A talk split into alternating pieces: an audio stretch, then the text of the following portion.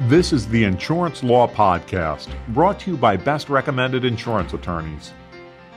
Welcome to the Insurance Law Podcast, the broadcast about timely and important legal issues affecting the insurance industry. I'm John Czuba, managing editor of Best Recommended Insurance Attorneys. We're pleased to have with us today attorneys Jennifer Parrott and Melody Keela from the law firm of Drew Eckl & Farnham, with offices in Atlanta and Brunswick, Georgia. Jennifer Parrott focuses her practice in civil litigation and represents individuals, corporations, and insurance companies in state and federal courts. Her practice includes an emphasis on general liability and insurance litigation, transportation and trucking law, personal injury, products liability, and commercial litigation. She has extensive experience in managing files, interviewing witnesses, preparing discovery, writing and responding to motions and appeals, and taking depositions. In 2017, the American Bar Association Tort Trial and Insurance Section appointed Jennifer to vice chair for both Cybersecurity Data Privacy General Committee and the Commercial Transportation Litigation General Committee, as well as a member of the Outreach to Young Lawyers Standing Committee. Melody Keela specializes in all aspects of complex civil litigation and represents clients in connection with a broad spectrum of legal matters, including transportation and trucking law, personal injury, premises liability, catastrophic injuries, construction litigation, commercial litigation, breach of contract, and general liability. She has extensive experience in managing files from the pre litigation stages through trial, which includes negotiations, in depth legal research and analysis, drafting motions, briefs and other pleadings, oral arguments, depositions, facilitating discovery, settlement discussions, and coordinating with and using experts. Melody serves on the firm's Diversity Committee, the DRI Trucking Law Steering Committee, and also serves as the DRI for Life The Voice editor. And we're very pleased to have you both with us today. Today we'll be discussing the ELD mandate and effect on future trucking litigation, and we'll be starting our questions today with Jennifer Parrott. And Jennifer, can you briefly define the ELD mandate, and how will the ELD mandate affect discovery in trucking cases? Absolutely, John. Um, in 2012, Congress passed the Commercial Motor Vehicle Safety Enhancement Act, which requires commercial motor vehicles to be equipped with electronic logging devices. The purpose of this was to improve compliance with the hours of service regulations. Uh, if you're a commercial motor carrier, an insurer of motor carriers, or a lawyer who handles trucking claims, you've been hearing about this mandate for a long time now the mandate continues to be surrounded by some amount of controversy with some challenges, legal challenges being filed, even a fairly recent bill in Congress trying to delay implementation of the ELD mandate. But today, Melody and I are not going to talk about the bones of the mandate or the specific challenges to it.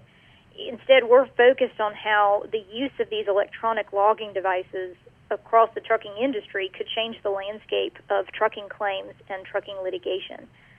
Um, these electronic logging devices are they're managed by service providers who will collect voluminous amounts of data, electronic data.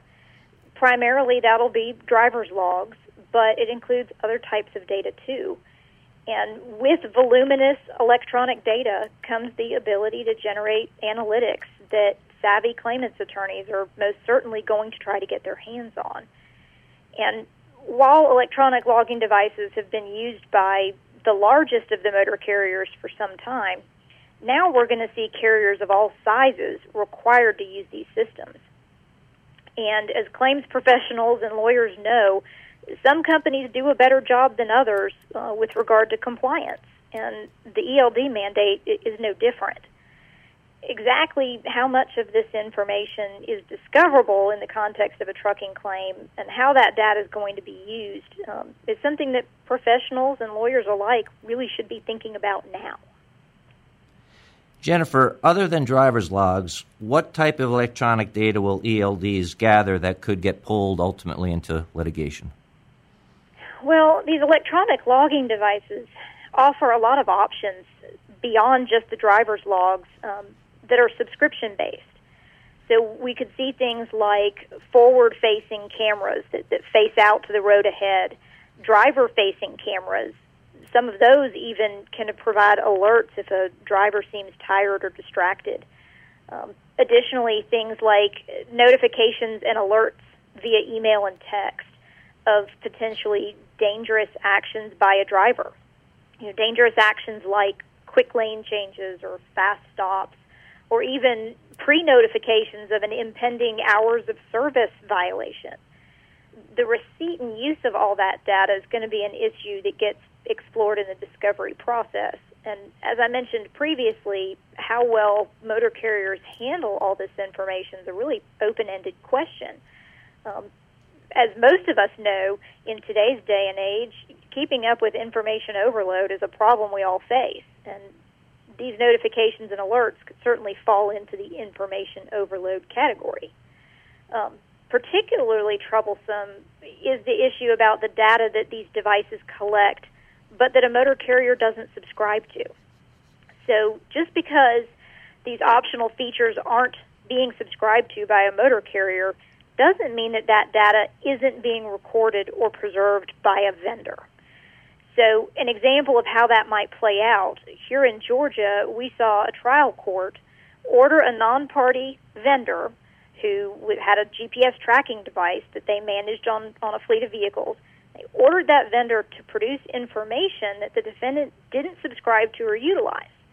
And the court's reasoning was the data existed and it was able to be easily provided with the push of a button by the non party vendor. Um, this is obviously concerning in the context of litigation because you now have data that was easy to obtain, but it wasn't something that the defendant had or utilized at the time of the incident at issue in that case.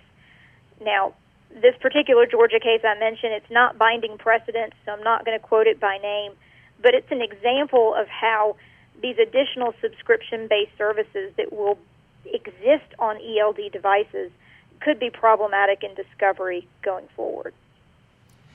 Jennifer, how can lawyers and adjusters help their clients handle issues concerning ELDs and electronic stored information? Well, now I can give you a bit of good news. Um, the, the good news here is that it all comes down to compliance with the motor carrier regulations and evidence preservation. And neither of those are new issues to either claims adjusters or to lawyers. Um, Following notice of a claim, lawyers and claims professionals need to do what they've always done and remind their trucking company clients to immediately preserve evidence. And with ELDs, that's going to include contacting the vendor they use and seeking to preserve the data that vendor collects, and particularly to preserve electronic copies of that data. Um, we've seen cases that suggest that simply printing out electronic data and saving that maybe isn't good enough. And you need to have an electronic version of, of the data itself. Of course, this is in addition to the usual preservation efforts that trucking companies do, like driver qualification files, uh, other documents.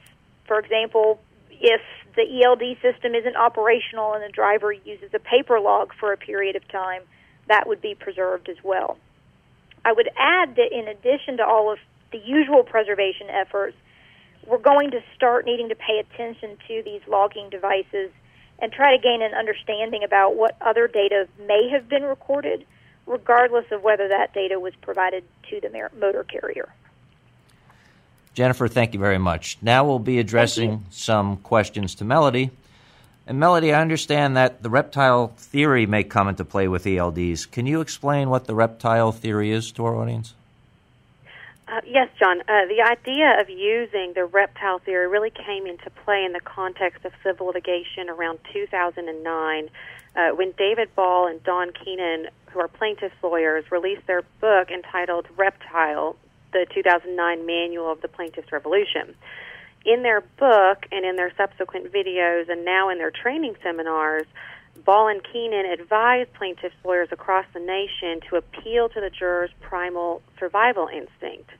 So, in short, the reptile theory is based on the idea that jurors are community oriented individuals who want to protect their community from dangers. So, what plaintiffs' lawyers do is they utilize the reptile theory um, by presenting evidence and arguments in their pleadings throughout their discovery and also at trial um, in an effort to convince the jury that the defendant's conduct is a threat to the safety of the jurors and to their community.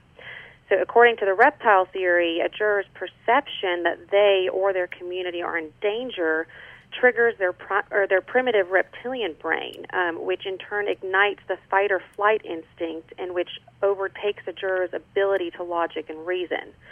So the hope is that the jurors will be, become fearful for their safety or the safety of their community, and will in turn act based on that fear rather than acting based on logic and reason.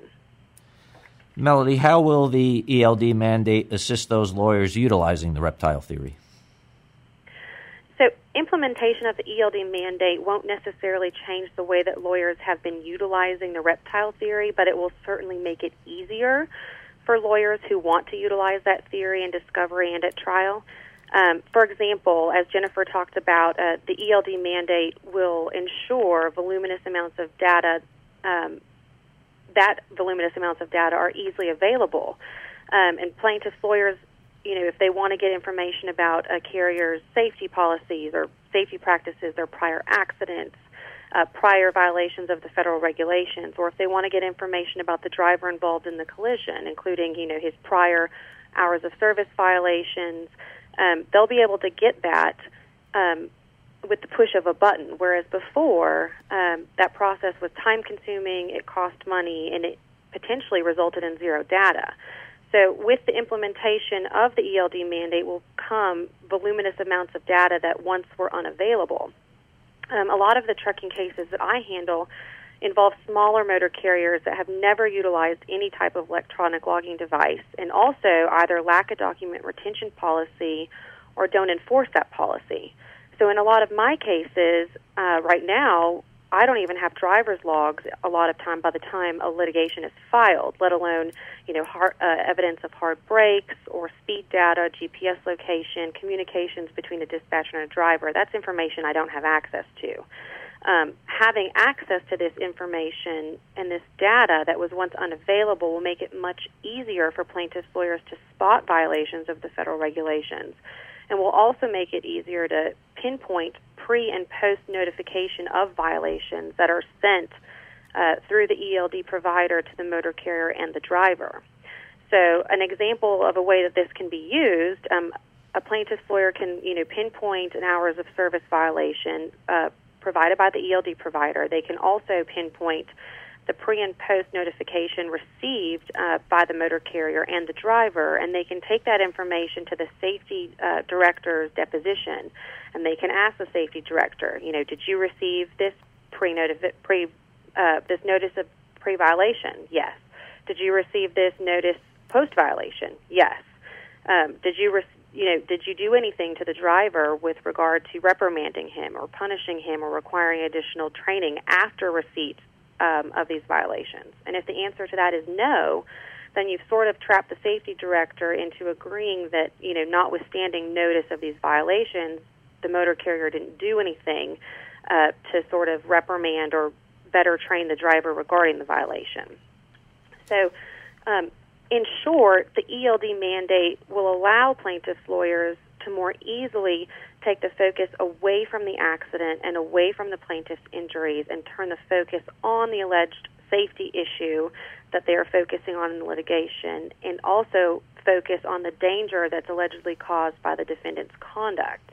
Uh, this, in turn, will appear, appeal to the jurors' reptilian brains and will possibly cause an increase in the value of trucking claims going forward. So then, what can lawyers and adjusters do to prepare trucking companies and their safety directors and drivers from succumbing to reptile tactics after the implementation of the ELD mandate? Uh, you know, the reptile theory is not anything that's new to defense lawyers, and many defense lawyers and safety directors and drivers have been dealing with this for years. Um, but as we've discussed, after December 2017, uh, many motor carriers will be incorporating electronic logging and the that technology into their business for the first time. So it will be very important for these motor carriers to develop a policy on how to address the pre and post notifications that they receive of a driver's violation and to also document any reprimands given to the driver and additional training provided. Um, that sort of information, you know, that the reprimands or the additional training is not going to be maintained by the ELD provider. And so it's going to be important to combat the reptile tactics of the plaintiff's attorney to have that information on file. Um, it's also going to be important to fully understand the capabilities of the motor carrier's ELD provider. Um, you know, as Jennifer talked about, there's going to be providers that provide more than what's required by the federal regulations or even the ELD mandate. So, understanding how your provider maintains that information and what information is maintained is very important, especially for your lawyer after um, an incident. So that way, your lawyer knows what kind of information is potentially available and discoverable. Um, it's also important, as it always is, regardless of the ELD mandate, that you know the motor carrier immediately contact their insurer after the accident, um, and that the insurer request all of this ELD information so that they make sure that it's you know maintained in a file in the event that the ELD provider does not hold on to it. Um, it, it's also recommended that you know defense counsel be hired and look at this information. There's probably going to be voluminous amounts of information, but it's going to be very important to narrow down and identify the potential issues for litigation, um, and possibly be able to negotiate and pre-litigation uh, settlements and negotiations in the event of cases with extensive uh, federal or violations of the federal regulations. Um, as all defense attorneys know, having bad facts is never fun, but knowing these bad facts ahead of time is much easier than being blindsided by them. And thank you both for joining us today. Thank you, John. Thank you. That was attorneys Jennifer Parrott and Melody Keela from the law firm of Drew Eckl & Farnham with offices in Atlanta and Brunswick, Georgia. And special thanks to today's producer, Frank Vowinkle. And thank you all for joining us for the Insurance Law Podcast. To subscribe to this audio program, go to iTunes or our webpage, www.ambest.com slash claims resource. If you have any suggestions for a future topic regarding an insurance law case or issue, please email us at lawpodcast at ambest.com. I'm John Czuba, and now this message. Best Insurance Professionals and Claims Resource is the top website for locating qualified professionals and need to know insurance information for the claims market. Brought to you by AM Best, the world leader in insurance industry information. Visit ambest.com slash claims resource.